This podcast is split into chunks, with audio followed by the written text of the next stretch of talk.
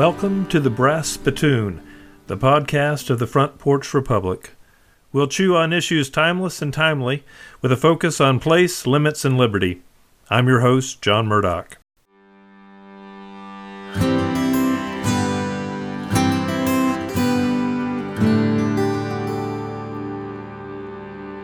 One might feel tired after just reading Katharine Hayhoe's resume, much less living it out. With a PhD in atmospheric sciences and over 100 academic publications to her name, she is now the chief scientist at the Nature Conservancy and a professor at Texas Tech University. Perhaps, though, her greatest public impact has come by helping to communicate climate science to a wide range of audiences. She has delivered a TED Talk viewed millions of times. She hosts a PBS digital series and has written popular books, the latest of which is called Saving Us. Amid that busy schedule, Katharine was able to find time for a visit to the porch. Up next, we discuss everything from her being in the spotlight at the White House to email scandals and end times eschatology.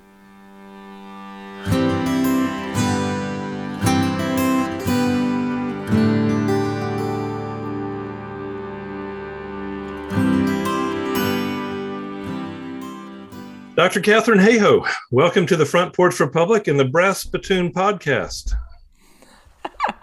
do I have to bring my chewing tobacco? you do not. Good. You do not. Well, here at the BS, everyone gets the same opening question. So here it is What does home mean to you? So, for me, home is Southern Ontario. I grew up spending all my summers on the Canadian Shield up in Lake Country, running through the pine forests. And so, when I smell a pine forest on a hot day, that really means home to me. But you are now in Lubbock, Texas, home of very few pine forests, as I recall. Correct. Although there are a lot of juniper trees around. Bad for the allergies, uh, maybe not as good for the memories. Mm. And you were also, I believe, a missionary kid for a while. Is that I true? Am. Grew up when all, we were nine years old. My parents moved down to Colombia in South America, um, so I spent a number of years there growing up. And you now have a long string of academic accolades and publications to your name. I uh, do not have the expertise to ask you about those.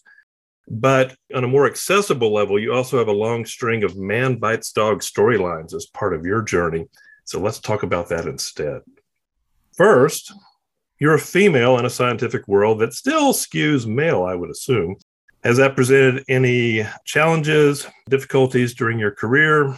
Any Me Too moments or any inspiring mentors to laud? Uh, both, actually. So my undergraduate degree is in physics, which, as you know, is is and remains very male dominated today. And I remember in second year university, I was not doing so well. I had sort of hit a wall. There was a lot of challenging courses. To be totally honest, I don't think I developed the study skills that you really needed to succeed. And I was worried because I was about to lose the scholarship that was paying for my tuition. And I was absolutely in despair when one day I got a note saying that the chair of the physics department wanted to speak with me. Now, this was a huge department. It was about, you know, more than 10 floors of the building. It's one of the biggest physics, probably the biggest physics department in Canada. And the fact that the chair of it wanted to speak to me, a lowly student, was scary and frightening. I didn't know why. I expected he was going to call me in and kick me out of the program. So I went in in fear and trembling, and he sat me down in his office and he said, we need more women in physics. I've noticed that you've been struggling this semester. What can I do to help? I was completely overwhelmed that he would have even noticed something like that, let alone reached out to me. And so I confessed, probably tearfully at that time, that I was in danger of losing my scholarship. And he said, Well, if you do, you could apply for an undergraduate research fellowship where you work in the summer and the amount you make is adequate to pay your tuition. And here's an application form. Why don't you give it a try?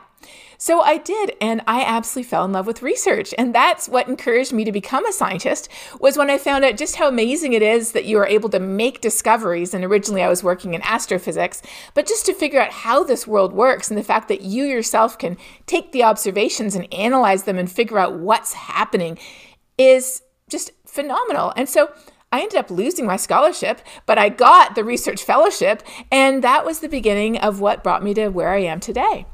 But on the other side of the coin, though, it is true that only a small fraction of us in the earth sciences are women. So when I became a professor, only 13% of us were women. That number has changed. It's up to 25% now. But in order to reach gender parity, we won't be there until past the 2050s. And so, unfortunately, subsequently in my career, I've experienced many situations that are well documented by research that shows that a woman has to publish more papers, get more grants, achieve much more than a man in order to be judged as equal. And I've certainly experienced that in my own career, and I know that's an experience that many other women have had as well. Next up, you are a Christian in science. You are even married to a pastor, I believe. Mm-hmm. And the two of you co authored a book over a decade ago called A Climate for Change Global Warming Facts for Faith Based Decisions. And on the first page of that book, you and your husband write this Bike to work, hug a tree, eat granola, live off the grid, wear hemp, bathe in a stream, and worship the earth. We often find ourselves labeled just because we think global warming is a serious problem people should know about. But here's who we really are we're Christians. We don't worship the earth, we worship the creator of the universe. We believe that God spoke the world into existence and sustains it by his power. We believe that Jesus Christ is the way to eternal life that the Bible is God's word, and that nothing compares to the importance of the gospel message. So, with that rather clear statement of your own faith, how has that played out for you? The religion versus science trope is long running, if sometimes overblown, but how has that played out in your life and career? Well, I will tell you, when my husband and I first wrote that book together um, over 13 years ago, I think now, I was worried because you hear a lot about how science rejects religion. And so I thought to myself, am I flushing my career down the toilet? I've worked so hard, I've built up my research, my publications, all of the different measures and metrics by which academics and scientists measure each other. And is all of that just going to be flushed down the toilet when I tell people that I'm actually a Christian? I have to tell you that I was completely wrong. I was totally off base. I have received so much support from my fellow scientists in the community, some of whom say, I don't share your faith, but I completely support what you're doing. And many of whom say, I do share your faith. And because of that, I'm starting to have conversations as well. And in fact, Elaine Ecklund is a sociologist at Rice University. If you haven't spoken with her, I would highly recommend doing so. And she studies science and scientists and faith. And she has found that in the United States, 70% of scientists at top research universities describe themselves as spiritual people. 70%. 50% identify with or adhere to a specific religious tradition or belief. They would say, I am a, I am a Christian, I am a Hindu, I am a Muslim, I am a. And of the 30% who identify as atheist, 20% of those insist that they are spiritual atheists. So the whole idea that there's this massive conflict between science and faith is not borne out by the data. And as a Christian, I don't think it should be borne out by what we believe either, because if we truly believe that God created this amazing universe that we live in, then what is science other than trying to figure out how God set it all up, right, to work? So, from the scientific community, I can literally count on the fingers of my two hands the number of hateful, demeaning, disparaging messages that I have received from scientists because of my faith over the last 10 years. I can count them on just the fingers of my hand. But I need all my fingers and all my toes, and then some, to count the disparaging, hateful messages that I receive from people who self identify as Christians on a weekly basis because I am a scientist and I say that climate change is real. And that breaks my heart because in the Gospel of John, Jesus says to his disciples, This is how people will recognize you. Not by your judgment of others, not by your hatred of others, not by the way that you put others down because they don't agree with you. Jesus says, No, the way that you will recognize, people will recognize you as my disciples is if you love one another by your love for each other. And so I just think it is absolutely a horrifying statement on where people are today that they think that an expression of their faith is to call somebody who self identifies as a Christian, as they do too, the most foul names that you can possibly imagine just because they're saying something that their political ideology, not their theology, their political ideology disagrees with. Well, and politics does seem to be, in many ways, the religion of our day. Mm-hmm. And um, volume, its great sacrament, as opposed to love, perhaps. So let's talk a little politics. You are probably the only person I know of who has collaborated about climate change awareness with both Barack Obama and Newt Gingrich. Well, I also led um, the climate science section of the National Climate Assessment under the Trump administration. So I would like to add that to the list too. Trifecta. I truly believe that a thermometer is not Democrat or Republican. It does not give you a different answer depending on how you vote climate is changing, the impacts are serious, they affect all of us, no matter where we live and no matter how we identify politically. So, a hurricane doesn't knock on your door and say, Excuse me, who did you vote for in the last presidential election before it floods your home? Uh, a wildfire doesn't knock on your door and say, Are you a registered Republican, Democrat, or Independent before it burns down your house? Climate change affects all of us, and to care about climate impacts and to support sensible climate actions, we only have to be one thing. And that one thing is simply a human being living on this planet. And so, whenever I have the opportunity, I want to share this message with everybody to help them understand that climate change is not a partisan issue, that there are solutions across the entire political spectrum.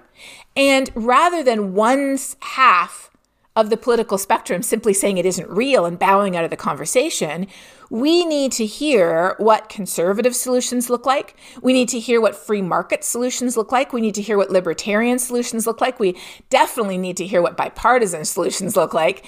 And we need to hear, of course, what Democrat solutions look like, what left solutions look like. We need to hear about solutions across the whole spectrum to figure out how we can tackle this problem in a way that benefits us all. A lovely answer, but you dodged. I want some particulars here. Sure. Well, I was not dodging at all. um, but um, a number of years ago, I was asked to give one of the talks at an organization that was then called Republicans for Environmental Protection, now called ConservAmerica. And one of the people who was also giving a talk there was a man called Terry Maple, who had written a number of books with Newt Gingrich. So they had a contract to write a new book with Johns Hopkins University Press, which is an academic press, on um, environmental entrepreneurs, on people who were thinking of and implementing solutions that helped with the environment and also helped, you know, growing jobs or helped economically or, you know, advanced our technology. So they asked me if I would be willing to write the first chapter of the book, which explained why we have a problem in the first place. Why is climate changing? How do we know humans are responsible? What are the impacts here on us, too? Um, also, how is the biodiversity crisis affecting um, us as humans? And then, sort of teeing up why we need solutions for the rest of the book. So, I wrote the chapter and I sent it in, and I didn't really hear anything back. And I wrote again, you know, just making sure you got the chapter. Is the book still in press? Yes, it's just been delayed. We're just waiting for some other pra- chapters. And then Gingrich decided to run in the Republican primaries. And he decided that having a book on environmental entrepreneurs was not, you know, going to help him in the primaries because the primaries, of course, tend to skew to the extremes on both sides. And so in one town hall, he was actually confronted by a woman who said, you know, how can you be saying that you're running, but you're writing this book where you have a climate scientist? And he said, oh, no, we're not, you know, she's not in the book. We're getting rid of her. Well, that was the first I had heard about that, considering I'd already written the chapter more than a year ahead of time. And that kicked off a huge wave of hate mail, you know, and, and comments from everybody from Rush Limbaugh to anonymous commenters in my inbox accusing me of all kinds of crimes and calling me all kinds of names, and even saying that they wanted to see my head in a basket under a guillotine with my baby watching for the simple crime of sharing with people what God's creation is telling us. So contrast that with the other side of the spectrum where when South by Southwest, which is a very popular Texas festival in Austin, decided to have a South by South lawn event at the White House. And President Obama was asked, you know, what would you like to talk about to close this event? And he said, I want to talk about climate change because it's the most important threat multiplier affecting everything, every aspect of our lives today. And they asked him, you know, who he wanted to speak with. And he said, me. So that's how I ended up on stage with Obama and with Leonardo DiCaprio, who was asking us the questions. And the president's answers were so sensible. They were so you know, accurate scientifically speaking, but they were so focused on how climate change affects us all and how climate solutions benefit us all. If we could just be having those conversations across the political spectrum, we would be in a very different place today. And we're not having those conversations right now, unfortunately. You know, you mentioned the book that Gingrich and Maple almost did, but they did do one book together mm-hmm. uh, about climate. And Newt Gingrich sat on the couch with Nancy Pelosi famously for a television ad.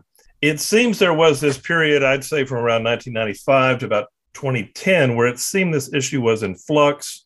John McCain was a early climate champion. You had people like Sir John Houghton reaching out to evangelicals around the world. Looking back, are there any things that you wish you and the environmental movement more broadly had done differently? Where do you think the blame lies on how that political cake got baked? That's a great question. and yes, hindsight is always 2020. So let's start with some context. We've known that increasing levels of carbon dioxide in the atmosphere would heat the planet since the 1850s. We've known that digging up and burning fossil fuels produces more heat trapping gases that are building up in the atmosphere since the 1850s. We've known exactly how much warmer the Earth would get, depending on how much carbon dioxide we produce, since the 1890s, when a scientist calculated it by hand. The first climate model in the world, he calculated by hand. It took him two years. But at the end, his numbers match the most up to date climate models we have today. So that's how long we've known that this was real. We've known that it was urgent since scientists first warned Lyndon B. Johnson in 1965 of the risks of climate change, not for the environment or the planet, but for us. For our food, for our water, for the safety of our homes, for our economy, for national security. 1965. So when did people start to object to this? When did these arguments, when did these, oh, how do we know it's real? How do we know it's us? How do we know it's bad? When did these arguments arise? They arose less than 30 years ago. That's right, climate science is over 150 years old, and the arguments against it are less than 30 years old. So, where did they come from? They didn't come from the scientific community. No, they were deliberately manufactured specifically to inspire doubt. Why? Because once the impact started to be here and now instead of in the distant future, in the 1980s and 1990s, that's when the impact started to be here now. Crazy heat waves, rising sea levels. People started to see that something was happening now. It was no longer in the future. That meant that we had to do something about it. And doing something about it means weaning ourselves off fossil fuels. There is no way around it. There is you know, even with all of the nature based solutions, like restoring ecosystems, planting trees, coastal wetlands, putting carbon back in the soil through regenerative agriculture, even with all the nature based solutions we can muster, that's only going to take up about a third of the carbon we produce. We have to cut our carbon emissions. We have to wean ourselves off fossil fuels. Well, back then, if you looked at a list of the richest corporations in the world, at the very top of the top 10 list was the oil and gas industry. They are the richest corporations in the world. And so just like the tobacco industry when they were told that tobacco, you know, that smoking caused cancer, they said, "Okay, we could either stop producing tobacco or we could invest in fake experts to convince people that tobacco doesn't really cause lung cancer." The fossil fuel industry decided, hey, the tobacco industry really did this for a good long time. They had a good run. Now they've lost their spin doctors. We'll hire them. And there's a, a book and a documentary called Merchants of Doubt that actually lays this out if, if people are interested in exactly how this happened. We will hire their spin doctors and we will convince people that this isn't real and we don't want to act because it would affect our bottom line if we did. And unfortunately, that caught fire because a lot of people thought, well, how can we change? All of our lives depend on fossil fuels. There isn't anything we can do that's reasonable. And it, it's easier for us as humans to say it isn't real or it isn't humans or it isn't bad or those scientists are just making it up to line their pockets. And I get this every day. I just got that yesterday. It's easier for us to say that than it is to say it's real, but I don't want to fix it because that would make us a bad person. So we reach for these denial arguments to salve our conscience when we don't feel like there are reasonable solutions. And that's why when we have these conversations about climate change, we need to tell people there are solutions. 90% of new energy installed around the world last year was clean energy. Solar energy is now the cheapest form of electricity anywhere in the world, including in many low income countries. In the state of Texas, we already get almost a quarter of our electricity from clean energy. And it grows more jobs. There's more jobs in the solar energy industry than there is in the coal industry, for goodness sakes.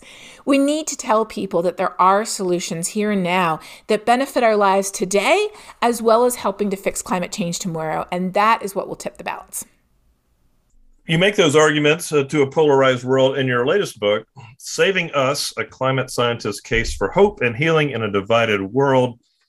You open with an analogy to another crisis, the COVID 19 pandemic.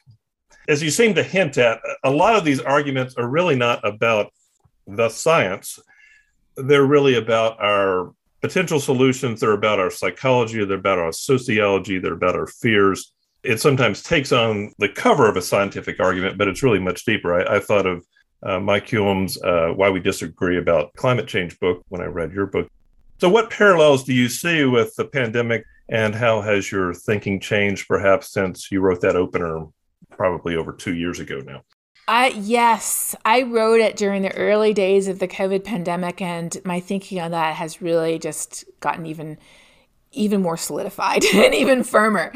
The parallels between how people, especially in the United States, but also people in Canada, where I'm from, people in the UK and beyond, the parallels between how we're reacting to the COVID pandemic and how we react to the climate crisis are undeniable. So, rejecting 150 years of climate change science is not a cause, it's a symptom. It's a symptom of an increasingly polarized society. In the United States, people are now more politically polarized than they've been since the Civil War. And it's a consequence of the fact that we get our opinions from the social group we're part of. We, um, as Alan Jacobs, who's a theologian and a, scientist, a social scientist at um, Baylor, says, he says, we're no longer catechized by the church. People might show up to church for an hour a week. Who's catechizing us? Our Facebook feed which is full of articles saying vaccines alter your DNA so God won't let you into heaven, that masks don't work, that Bernie Sanders says the only solutions to climate change is to abort all the babies, and oh, climate change isn't real. We're being taught, we're being catechized by unreliable sources who are just trying to benefit themselves at our expense. So the solution is not to throw more facts at people. And you asked earlier, you know, how would I do things differently if I could go back in time? I would tell all of the scientists, I would tell all the people who are advocating for climate action, I would tell all the COVID scientists as well, just giving people more facts is not going to change their minds because it isn't a deficit of facts. It is the fact that they don't understand why it matters to them and they don't understand what we can do about it. We don't understand the risks and we don't understand the rewards of action. That's where we have to focus our communication. And that's what we can do today when we have conversations. It's not about the polar bears or Antarctica. It's about what's happening where I live. And it's about what real solutions look like that my church could implement, that my school could implement, that my place of work or my city could implement. And of course, that our family could implement too. But using our voice is the most powerful thing we could do. And if I could go back in time, I'd be like, stop publishing all of the, stop assuming, I should say, not stop publishing, but stop assuming that another IPCC report will change the trajectory we're on. It won't. What will change the trajectory is saying, we know the facts. Now let's talk about why it matters here and now, and let's talk about what we can do to fix it that makes sense. I agree with what you're saying broadly about a, a lot of the disinformation that's out there. But I do think there is some role for perhaps more humility from scientists. So, Dr. Anthony Fauci, mm-hmm. he flipped on masks and did so in a somewhat arrogant way. The event that seemed to cement the recalcitrance on the right was the East Anglia email leak, confusion that came from that. Do you have regrets about the scientific community about how it's handled some of these things? Speaking of climate change specifically, no. I am often accused of arrogance, frequently, on a weekly, sometimes even daily basis, because I stand on 150 years of peer reviewed science. And the people who are accusing me of that are saying, it's not true. And I'm like, well, how do you know it's not true? Have you taken the time to study it? Have you taken the time to learn what we've known for the last 150 years? I would honestly say that arrogance is speaking from a place of ignorance. Arrogance is, I know nothing about science. I've taken no time to learn anything about climate change other than what my Facebook feed tells me. But I'm going to say that every single scientist in the world is wrong. That is arrogance. You mentioned the fact that emails were stolen from the East Anglia Climate Center, and it's actually thought that it was done by Russian hackers which is relevant to the situation we find ourselves in today, because they wanted to, de- to delay climate action. I was at a UK summit in 2004 where the Russian Minister of Economics, at a scientific summit on the need for climate action, was standing up and verbally yelling at and I would even say verbally abusing the people who were speaking and saying climate change is real and here's how it's affecting different parts of the world. He was trying to silence them. So, what was actually stolen? A bunch of emails that had scientists' candid and private thoughts about how they felt about people who harassed them, people who attacked them, people who constantly accused them of doing things that they weren't doing. And it had one line in it, one line out of thousands of emails that said, Hey, you know, can you tell me that trick you used when you were plotting the data? And the word trick is a colloquial phrase that scientists use to say, hey, how did you make that figure look good? It wasn't hiding the data, it was simply talking about something that somebody had published in the scientific literature many years previously. And so I think Stephen Colbert had a very good line. He said, Now we know that if you want to keep something a secret, you just publish it in the scientific literature and nobody will ever read it. They have to go hack your emails to actually find out what you were doing. So those scientists who were involved in that were raked over the coals. They were subject to nine different independent investigations. Each of one proved that they were completely innocent of any wrongdoing. Now, typically, one investigation is enough. They were subjected to nine investigations. They were harassed so badly that some of them considered, you know, taking their own life. Their their their health was affected. Um, some of them decided that it wasn't even worth doing what they were doing anymore. That is the vitriol that is the abuse. That is the the, the magnitude of the attacks that scientists receive simply for standing up and saying climate is changing, humans are responsible, the impacts are serious, the time to act is now. The hubris is entirely on the side of people who say, oh no, climate isn't changing, or it's not humans, or it doesn't matter, and there's nothing we can do. We live on a circular planet. We live on a planet with limited resources. We live on a planet that God has given us responsibility over to care for every living thing on the planet. And we live on a planet where God said in the book of Revelation, I will destroy those who destroy the earth. So it is hubris to assume that we have no role, no responsibility, and no response. Rather, if we truly believe that we are to have responsibility over every living thing on this planet, if we truly believe that we are to love each other, as we've been loved by God, then what is a failure to act on climate? Then a failure to love. So, just to follow up a little bit on the East Anglia issue, I do recall that the trick that was at issue was was merging two data sets and not clearly saying when one data set stopped, a tree ring data set that was pushing in the opposite direction from their overall thesis. Uh, um, no, that's incorrect. And at this point, I would direct you and I would direct any listeners to skepticalscience.com. So, Skeptical Science is a great website that was created by John Cook, who is a fellow believer. Uh, and in my book, I actually talk about how John Cook's dad inspired all of his work on, on science denial. And what happened was they had a tree ring record from um, Russia that tree ring width and density typically tracks temperature and precipitation. So, as temperatures were going up, the tree ring record was showing that temperatures were going up. But then, about the 1960s, the thermometer record and the tree ring record parted ways. The thermometer record kept on going up, showing that it was getting warmer, but the tree ring record started to go uh, to start to plateau.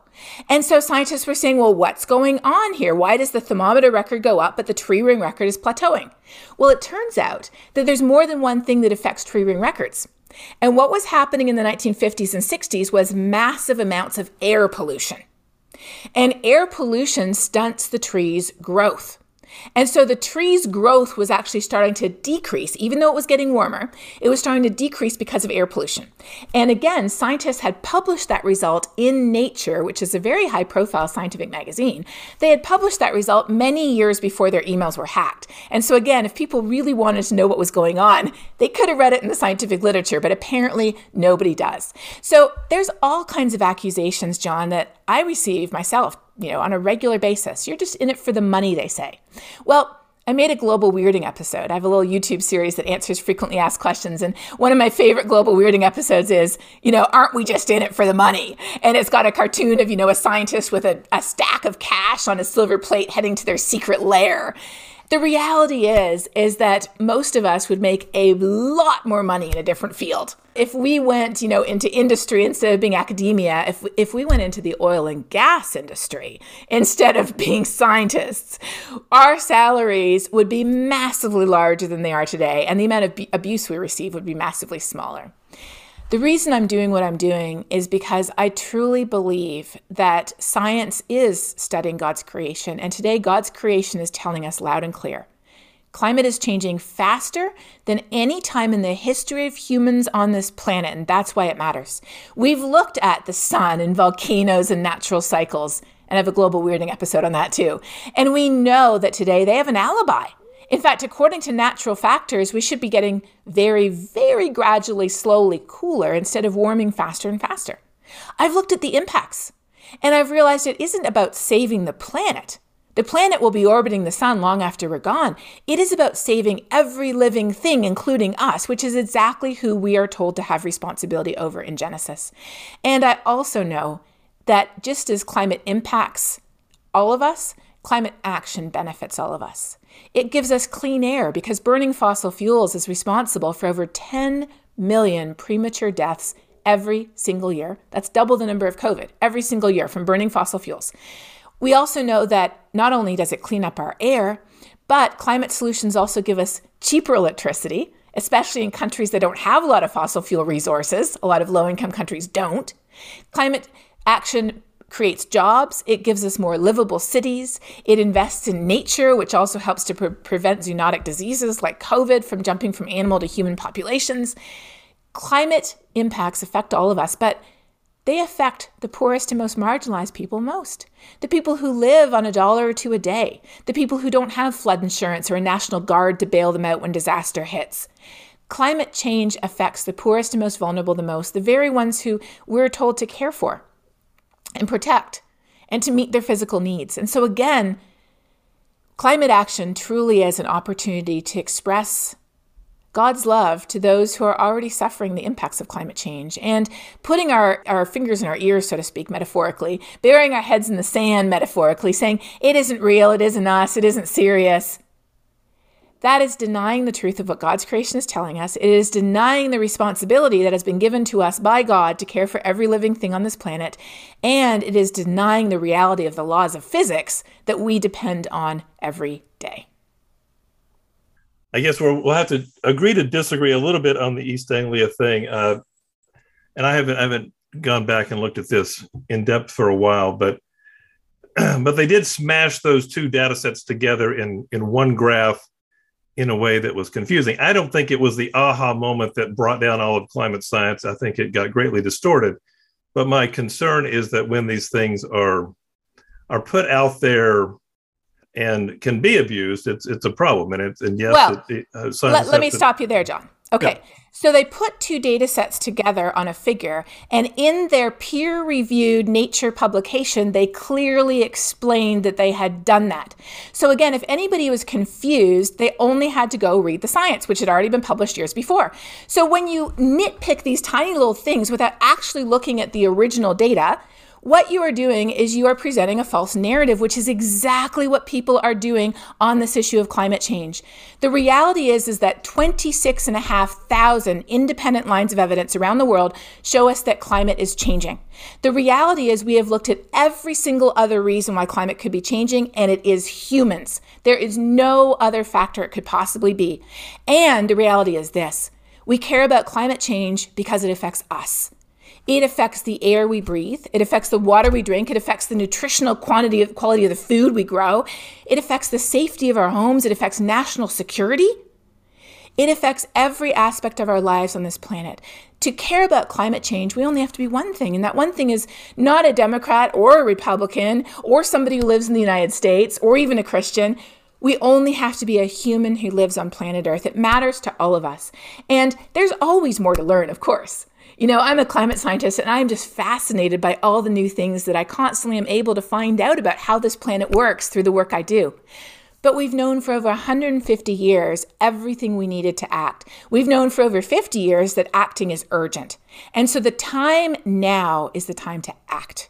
And that is where we are today, not for the benefit of a small number of people, but for the benefit of every single one of us, especially the poorest and most marginalized and most vulnerable, right here in low income neighborhoods in big cities in the United States, as well as in sub Saharan Africa or Southeast Asia on the other side of the world.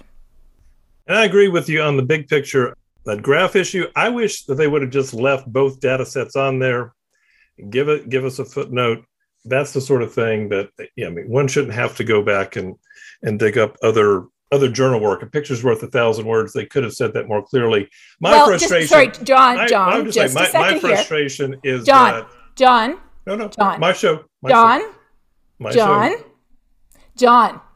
in the original scientific paper, they gave both data sets. And if you relied on the original scientific paper, which you really should have if you were so worried about this, rather than a bunch of emails that hackers had dug up and exposed, you would have had both data sets to me, it seemed very easy to put those two together and then explain that. My frustration is I realize it's unfair to have to to dot every I and cross every T, but when you know that there is an entire essentially cottage industry out there designed to to to look at these things and distort, that was a frustration for me that that they left something that was distortable and and, and those are the sorts of well uh, frustrations that that I've had, and I think have contributed. And also, of course, one of the most influential popularizers of that era, Al Gore, said a lot of things that were inaccurate. Oh, oh, uh, oh, John, John. Okay. Now, again, you are assuming, here's your straw man, you're assuming people are perfect. You're assuming that every single human being can say everything exactly, perfectly, where nothing could be taken out of context. But if you go to skepticalscience.com, they actually have a didn't Al Gore say all these incorrect things? And they go through, you know, the inconvenient truth and they find maybe one point that wasn't right. I know myself through my personal experience, through the trolls that harass me on social media on a daily basis, that there are people who go through everything I say and they take out like three words from a full sentence. And if you take out three words from a full sentence, you can make it look like something else. And they do this specifically to distort the truth. So I totally understand your frustration, and I myself am outraged by this. But where does that frustration and outrage where should it be pointed at? It should be at the pointed at the people who are deliberately taking information out of context to distort and misrepresent and mislead people. That's where the frustration should be directed because no single human can ever string together, you know, more than two words without creating an opportunity for somebody to edit a video so it looks like it's saying something it's not saying or take three words out of context and make it look like something that was never intended to be that is what we're up against is truly um, bad intentions not good faith but bad faith attempts to say this isn't real or it isn't us or it isn't serious all in the service of delaying action as long as possible for the very few who would benefit from delayed action at the expense of the billions, including us, you and me, who will suffer. Well, I'm happy to, to move on. I'll just say I, have documented some of Gore's problems, including in the promo for his sequel to In- Inconvenient Truth, uh, where he played up a, a clear misuse of information regarding Superstorm Sandy. So he's had some problems.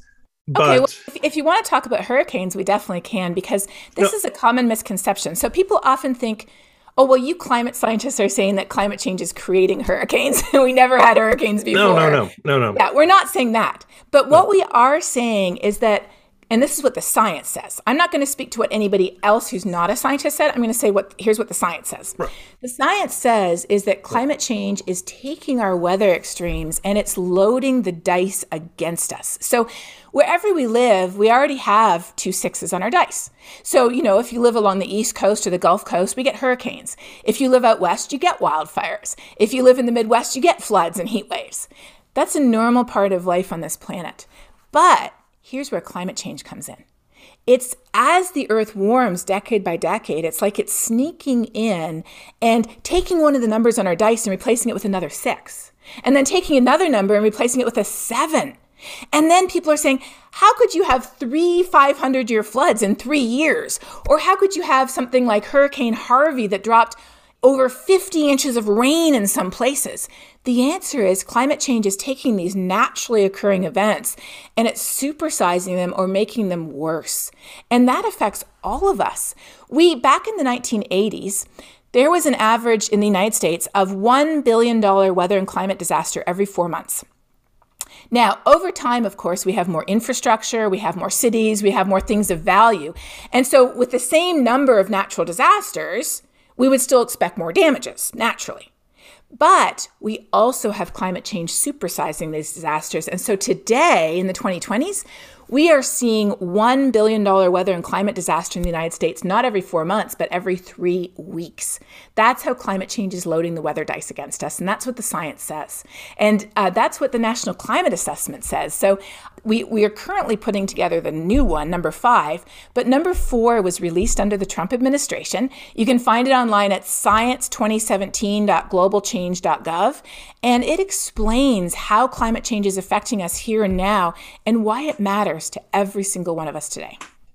Uh, as you've shown throughout this interview, you are a gifted communicator, and this may be one of your most important man bites dog storylines is that not every scientist is as good at communicating and frankly as likable as you are. And really your book though it does have a lot of facts and figures in it it's really a book i think about communication and about how to communicate things effectively.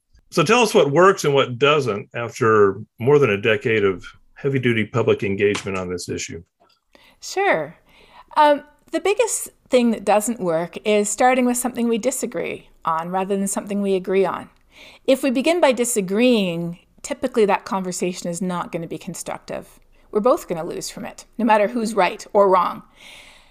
Also, if we begin by just dumping more facts on people, more facts about, you know, disintegrating ice sheets and rising sea levels, we've known those facts for a very long time and they haven't caused us to act. The two biggest problems, like I talk about in my book, is that we engage in psychological distance and solution aversion. We don't understand why it matters to us here and now. We agree it's real. It will affect, you know, future generations or people who live far away or plants and animals. We don't think it affects us.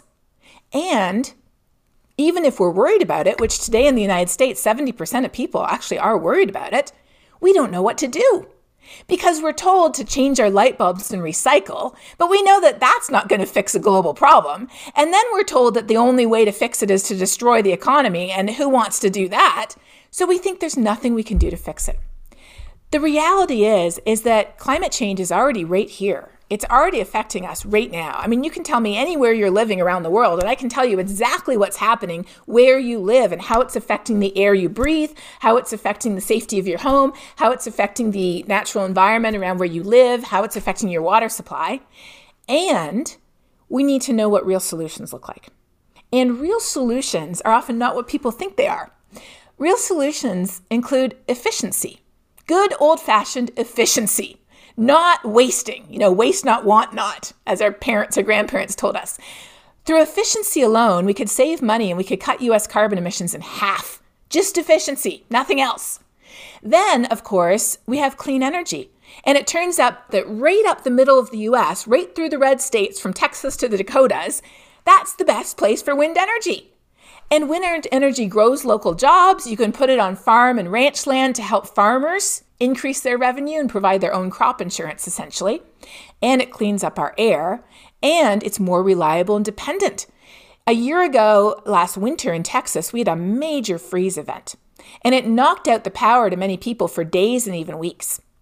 13% of that uh, power loss was because of freezing wind turbines because Texas didn't require the power producers to install the winterization equipment that keeps wind turbines running in Scandinavia and the Arctic. But the rest of it, 82% was because of frozen natural gas and a bit from frozen nuclear as well. So, clean energy can actually make us more resilient. But that's not all. We also can pull carbon out of the atmosphere and put it back in the soil that helps us grow better crops. We can put it back in our coastal wetlands that protect us from storm surge. We can put that carbon back in our trees that help to filter our water and our air. And again, we can build resilience to the changes that are already happening today that help to make our transportation more resilient, our buildings more resilient, our health systems more resilient, our water systems more resilient. All of these solutions, even if they didn't help with climate change, they would still give us a better future. And so, really, the question is why not? And I think that's a persuasive question to those who are persuadable. But in your book, you also talk about a group you call the dismissives. Who are these people and how many of them are there? Well, dismissives are people who will dismiss 200 years of climate science. They'll dismiss 2,000 climate scientists. They'll dismiss 2 million scientific studies on climate change, and there's actually quite a few more than 2 million.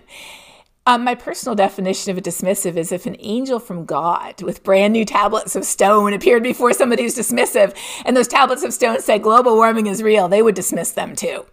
So, who do we think we are to try to change a dismissive's mind? I don't think we can. I think it genuinely requires an honest to God miracle to do so. And I feel like I might have seen one or two miracles in my life, but I don't think I had a hand in them. Here's the good news though people who are truly dismissive are only 8% of the population. They might be loud, I might encounter them every day on social media. We might have one in our own family, I do, and you probably do too. But they're only 8%. 92% of us are not dismissive. 70% of us are already worried about climate change. But only 8% of us are activated. We don't know why it matters and we don't know what we can do to fix it. So that's why, as I often say, and as I say in my book, the single most important thing any of us can do is what you and I are doing right now. It's talking about why it matters to us here and now and talking about what real solutions look like that we can get on board with in our home, in our neighborhood, in our city, in our church, in our Rotary Club, in the place where we work. Solutions that save us money solutions that reduce our food waste and our energy waste, solutions that build local jobs, solutions that clean up our air, solutions that help with national security in an area where we're you know, we're seeing wars being fought over resource scarcity and over access to fossil fuels. So these solutions are win win win solutions, and oh, they might help with climate change too. But when you look at the benefits they have for us today, it really is a case of why not, right? And so that's what I love. That's what I'm excited about. And that's what I feel like we need to be having conversations about. Because as I talk about in my book, John Cook, who created the Skeptical Science website that answers over 200 what about questions about climate change, including the questions you brought up, he created that to help change his dad's mind. And do you think it changed his dad's mind? No, it didn't, because it was all about the facts. What did change his dad's mind? When his dad found out that there were solutions to climate change that would help his dad be an even thriftier, even more conservative, even smarter, even more independent version of who he already was, that's what changed his dad's mind. And that's what can change other people's minds too. Because to be totally honest, John, I really even I don't even care if people agree with me that climate is changing and humans are responsible. If they just agree with me on the benefits of efficiency and clean energy and nature based solutions and resilience, if we agree on that, I don't care what they think about the science because we're working towards a better future together. And that's what really matters. That's well said. And there's a lot of common ground. We should look for that where we can. Regarding that 8%, you are somewhat, I would say, dismissive of the dismissive. You're like, we just don't want to, we don't want to put our energy into that. And, and I would say that because yeah. I've tried to have a conversation with someone who's dismissive, and this is probably an underestimate, but probably about two and a half to 3,000 times. So after you've beaten your head against a brick wall two to 3,000 times, that's when I think it really is time to move on. And I get that frustration. Everyone doesn't have to have this role, but don't we need some missionaries to the dismissives? As a Christian, we've got the parable of the lost sheep, we've got the parable of the Good Samaritan, we've got Saul's conversion on the road to Damascus. It seems we still need we need somebody who's going to to talk with these people. And as you note, it's often not going to be about facts, it's going to be about relationship. does that give you pause about just completely dismissing the dismissives? No, not at all, because I think of the parable of, of the sower from Matthew 13. So, what is our role as Christians when we share the gospel, or as people who know the truth of what's happening to this planet when we talk about the truth of climate change? What is our role? Our role is to sow the seed. And some of that seed uh, falls along the path where the birds come and devour it. some of it falls on stony ground where it doesn't get absorbed into the soil. It is not our job to to sit there and you know push that seed in and then stare at it and say grow grow grow that's not our job it's the job of the soil to accept the seed and to let it grow or not and so of course we share this news with everybody. I'm on social media every day sharing this news, and every day um, one or more dismissives sees what I'm sharing on social media. And how do I know that? Because they reply. um, so I'm out there sowing that seed. But it's not up to you and me to control other people's response to it.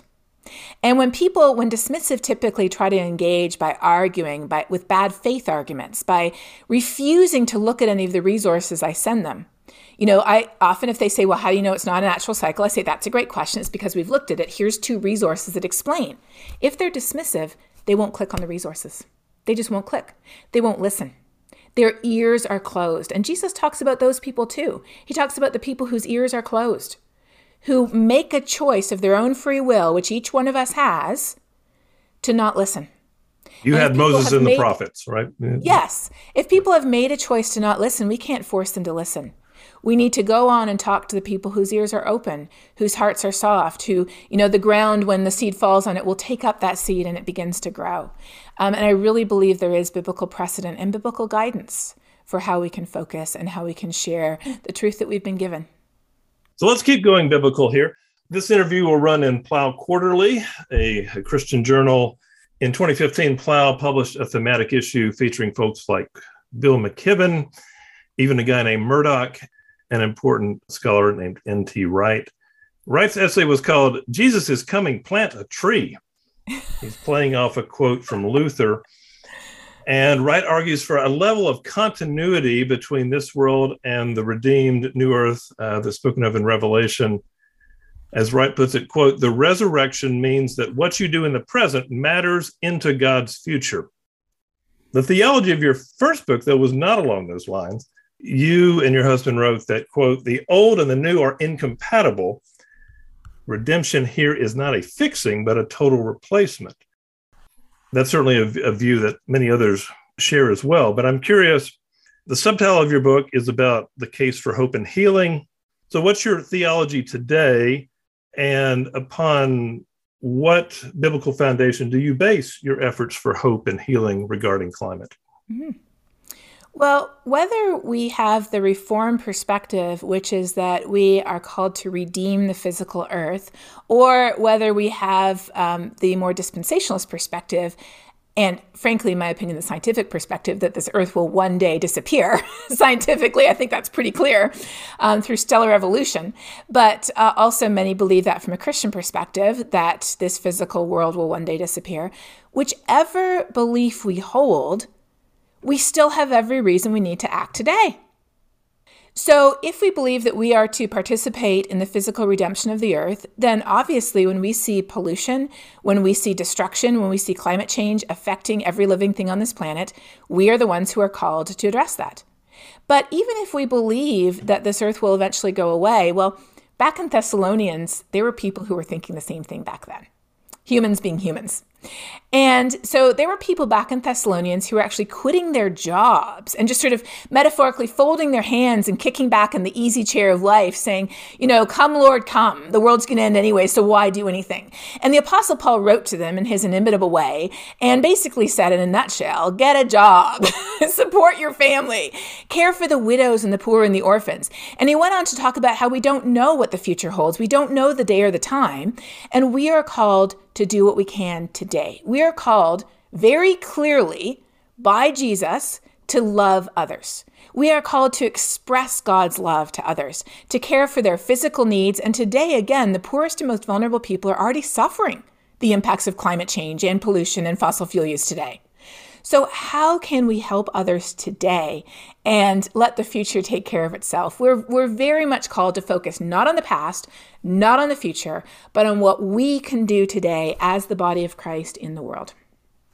Well, Katharine, there's so much more we could talk about. You've got a lot of other resources out there. As you mentioned, you've got a PBS digital series. I've seen you as the cover girl on the Texas Monthly that still finds me here in Idaho. Many documentaries feature you. How can people find all this? They like what they've heard, they want to hear more. How do they best find all the arms of your vast media empire? Oh, that's a very kind thing to say for something that I do a couple hours in my spare time.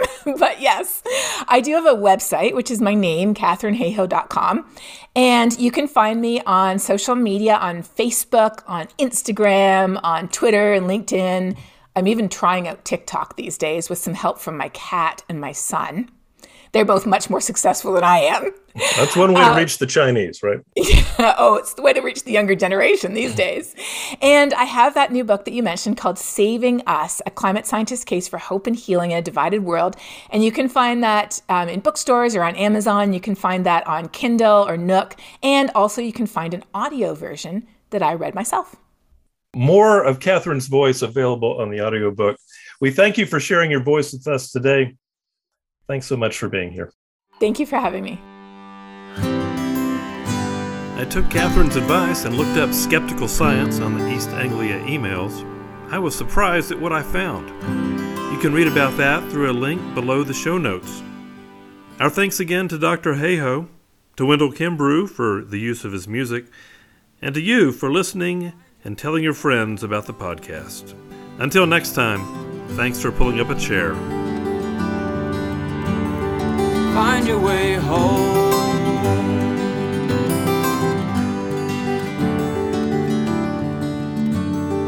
Find your way